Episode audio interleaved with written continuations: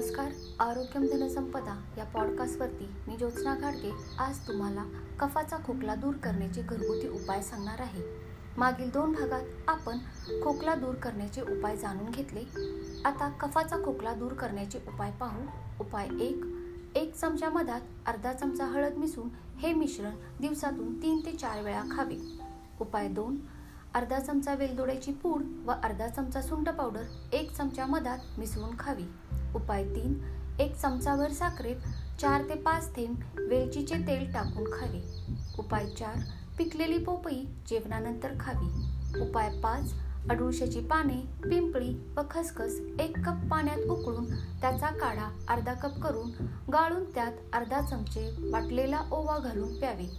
उपाय सहा एक वाटी गूळ व पाच चमचे हळद एकत्र करून शेंगदाण्या एवढे गोळे करावेत व दिवसातून चार ते पाच वेळा एक एक गोळी खावी.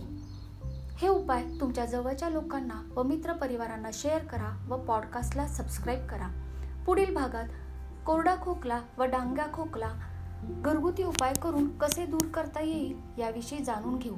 तोपर्यंत स्वस्त रहा आनंदी रहा. धन्यवाद.